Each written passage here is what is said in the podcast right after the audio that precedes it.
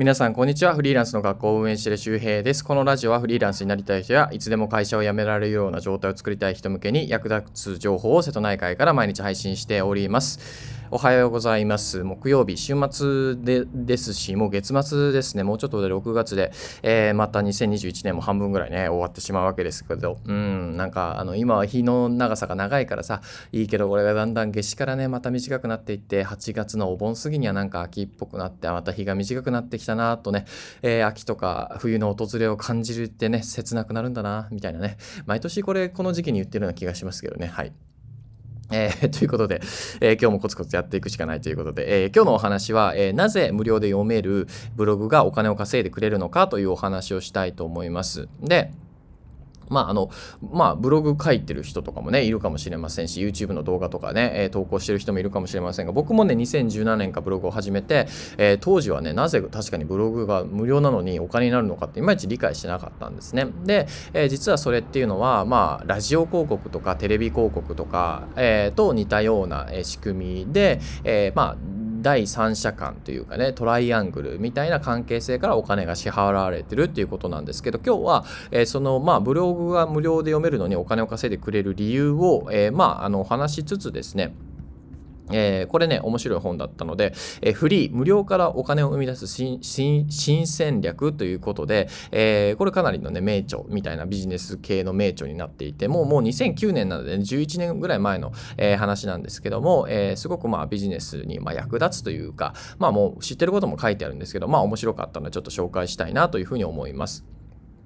で、えー、まずですね、その、まあなんだ、えー、ブログが無料で読めるのになぜお金が稼げるのかっていうことなんですけど、これは、えー、シンプルに、え皆さんが例えば、えブログの書き手、ブログ主で、えまあ例えば読み手がいますよね。まあ、僕がブログを書いていて、皆さんがじゃあ読み手にしましょう。読者さん。で、あとは広告主。この3つの関係からなります。で、厳密に言うと、Google AdSense 貼ると、まあ、Google が間にね、入るんですけど、まあ厳密に言うと4つみたいな感じなんだけど、まあ、分かりやすく3つにしましょう。で、僕は無料でブログを書き、皆さんは、えー、それ、ブログが面白いからって読みに来てくれます。で、読みに来てくれる人が多くくなると、そこにはページビューがね、上がっていきますよね。例えば、月間1万人とかがね、見るようなサイトになってくると、え、そういうのは、まあ、あの、イメージで言うと、渋谷のね、えー、なんかあの、ああの辺り、えー、ね、あの、交差点あたりね、に、あの、たくさん看板が出てるじゃないですか。あれ、なんであそこにたくさん看板があるか。あと、タイムズスクエアとかもね、すごい広告がバーンって、僕も行った時めちゃくちゃ明るくてびっくりしましたけど、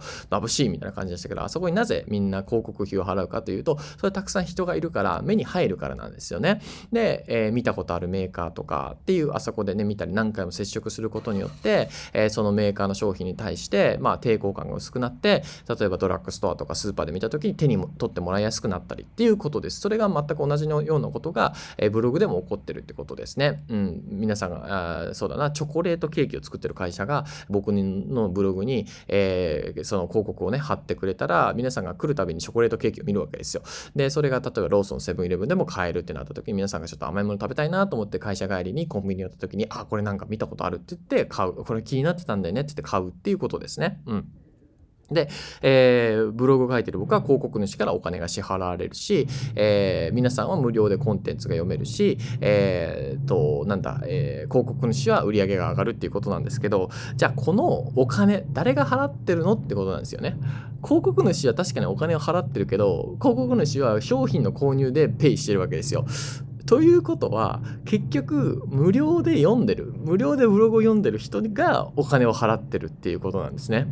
ていうことが書いてあるんですよ。面白くないですか、まあ、だから、まあ、当たり前なんだけど世の中に無料のものはない。なんかねあ、世の中に無料のランチはないみたいな言葉が、有名な言葉があるんですけど、結局無料だという思ってきたら、そこはモニターの調査になってたりとか、広告になってたりとか、その後有料商品の販売されたりとか、そういういろんな、えーと無料の戦略がね、裏には隠れてるわけですよ。そう。だから世の中には無料がないっていうことですね。皆さんも YouTube とか無料だし、ね、えー、ブログ無料だし、Twitter 無料だしって見てる間、それは皆さんの、えー、アクセスとか、そういうものが解析されて、ビッグデータとして広告に利用されたりとか、それこそ皆さんが何か物を買う時の参考になって、皆さんの出費が、えー、その広告主を回り回って、僕とかコンテンツクリエイターに入ってるっていうことですね。うん。まあこれはもうちょっと古いモデルにもなりつつあるんですけど、あのまあこれ2009年の本だからね、まあ当時はまあ最新というかね、えー、まあフロンティアみたいな話だったんでしょうね、そう。で、えー、と他にもねちょっと面白い、えー、過去の事例としてはジレトって皆さん知ってます？ヒゲ剃りで。女性の方はちょっとイメージできないかもしれないけど男性だったら1回か使ったことあるんじゃないのかな？あの、まあ、僕も使ってるんですけどそのヒゲ剃りですよ。ヒゲ剃り。毎朝とかね。であれってヒゲ剃りって僕もびっくりしたんだけどなぜか替え刃があるんですよね。でそれなんでかっていうとヒゲ剃ってるとそのヒゲ剃り機が使えなくなるんですよ。で使えなくなると肌が切れちゃったりとか痛くなるんですね剃る時に。なので替え刃っていうのを買うんだけど替え刃めっちゃ高いんですよね。ジレットのそのひげ剃り機自体は確か1000円とかかで売ってるんですよ。で買えばはねなんか5枚で2400円とか僕買うたびこれ高えなと思ってたんですよね。でそれがまさに、えーと昔ね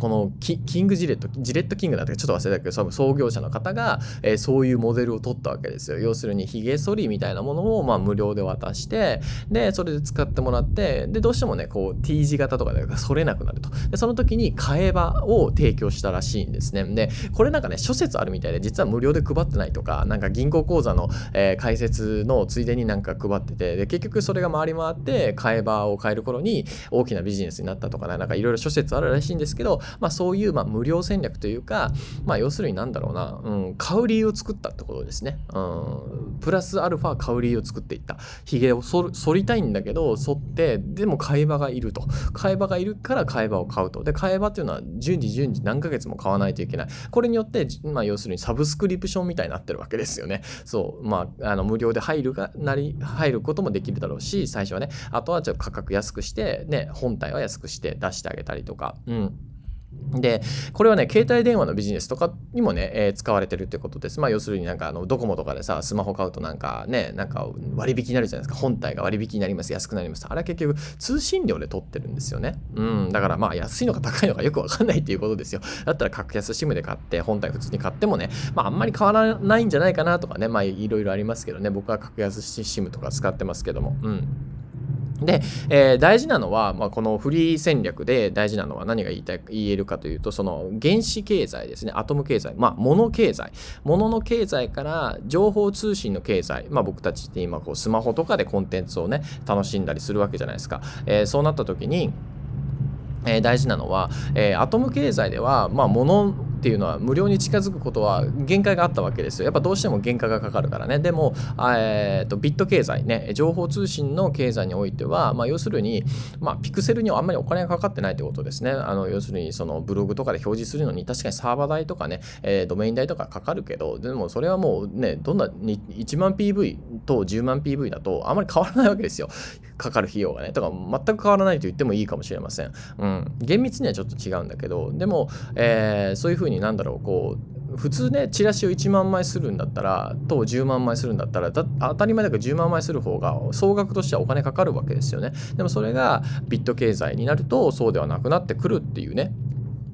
えー、ことがね書かれてました。まあなのでまあなんだろうこの本から言えることというかは、えー、皆さん自身がどういうふうにこうねあのビジネスを作っていくかっていうことですね。もちろん無料でブログを書いて広告をもらうってこともできるしあとはゲームみたいにね、えー、なんかこう一部のねプレミアムユーザーの人がお金を払ってくれるみたいな、うん、この Voicyもね僕プレミアムリスナーってやってますけどそれもいいのかなと思いますね。無料でこう皆さんが聞けるっていうのはもう裏ではプレミアムリスナーの皆さんのえー、支援とか応援があって僕はまあこれをなんだろうその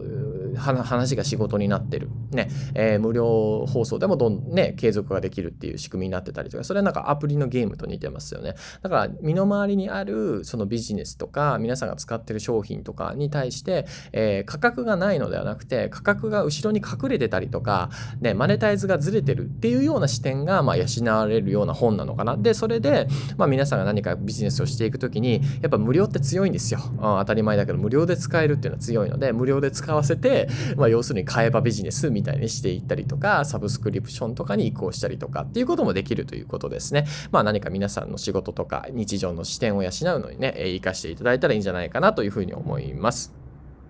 はい、えー、というわけで今日は、えー、ブログがなぜ無料で読めるのにお金になるのかっていう話をしておきました。若干外からね、収録してるので、えー、雑音とかあったかもしれませんが、えー、ご容赦ください。もしかしたら後ろの方でね、太鼓の音が聞こえてるかもしれませんが、あのー、今ね、お城の近くにいるんですけど、そのお城で太鼓を叩く練習してるんですよね。えー、その音かもしれません。はい、えー、聞こえた人はね、あ、の聞こえてない人はいるかもしれないけど、聞こえてない人もいるかもしれないけど、今ちょっと止まってますけど、あ、またし始めた。はい。えー、いいですね。なんかリズム感、こう話すリズムがちょっとね、あの、なんだろう、速くなるみたいなね、ビートを刻んでたかもしれませんけど。はい。で、えっ、ー、と、何の話をしてきたかというと、まあ、無料で読めるものには実はまあ、無料じゃなくて、えー、マネタイズが隠れてるかもねっていう話でしたね。これはだから、えー、生産者としても消費者としてもすごくね、え重要な視点だし、意外と気づかない視点だったりしますよね。で、あと、今日そのブログの話をしたので、合わせて聞きたいはですね、まあ、ブログのマネタイズについて、えもうちょっと詳しく話してる回を、え紹介しておきます。あの、まあ、さっき言った広告もできるんだけども、あとは実は自分の商品とかでもマネタイズできますよということで、えー、ブログ収益化3つの方法ということで、まあ、あの基本的なことですけど話してる回があるので、まあ、マネタイズについて興味ある人はぜひ聞いてみてください。でさっきの、えー、無料からねお金を生み出す新戦略という本の一応リンクは入れてるんですけども2009年の本でまあもう知ってることも多いと思うのでまあなんかこう振り返りとしてね読むのはいいんですけど別にそこまであのめっちゃ読まないといけないっていう本ではないのであでもねこれね Kindle Unlimited に入ってましたね。僕が買った時は入ってなかったんだけどだから、えー、読み放題プランに入ってる人は無料で読めるので無料というか読み放題プランのまま読めるので、で、どうしても気になるけどお金払いたくないという人は Kindle Unlimited 1ヶ月無料体験がついてますので、それでね、うまく今月とか1ヶ月以内で読むっていうのもいいかもしれませんね。え人によってこれ2ヶ月無料体験なってるのかな？今ちょっとわかんないけど、なんか Amazon もね、2ヶ月とか、なんかたくさんやりすぎてわかんないですよね。えー、だからまあ一応リンク貼ってますので、そこリンククリックすると多分皆さんの方でログインするとわかると思います。Amazon にね。はい。えー、まあそこまでね、絶対読まないといけないってわけじゃないですね。もう、うんうん、なんとなくまあ、こまあ、まあ、そんなもんかなっていう感じですかね。どちらかというと、まあ、サブスクリプションとかに今移行してるので、そっちの方をね、読んだ方がいいかもしれないですね。はい、えー、というわけで今日は、えー、そんな、まあ、読書レビューも兼ねながらですね、お話をしておきました。えっ、ー、と、僕は今日どうしようかな。そうだ、今日お墓参りだ。そうだ、父の今日ね、ちょうど、えー、亡くなって4年かな？経つので、えー、明治なのでお墓参りを姉として、えー、余裕があったらビワ畑というか、ビワの収穫をしたりとかしたり、えー、草刈りとかしたいなというふうに思います。皆さんも体調と気をつけてお過ごしください。また次回お会いしましょう。バイバーイ。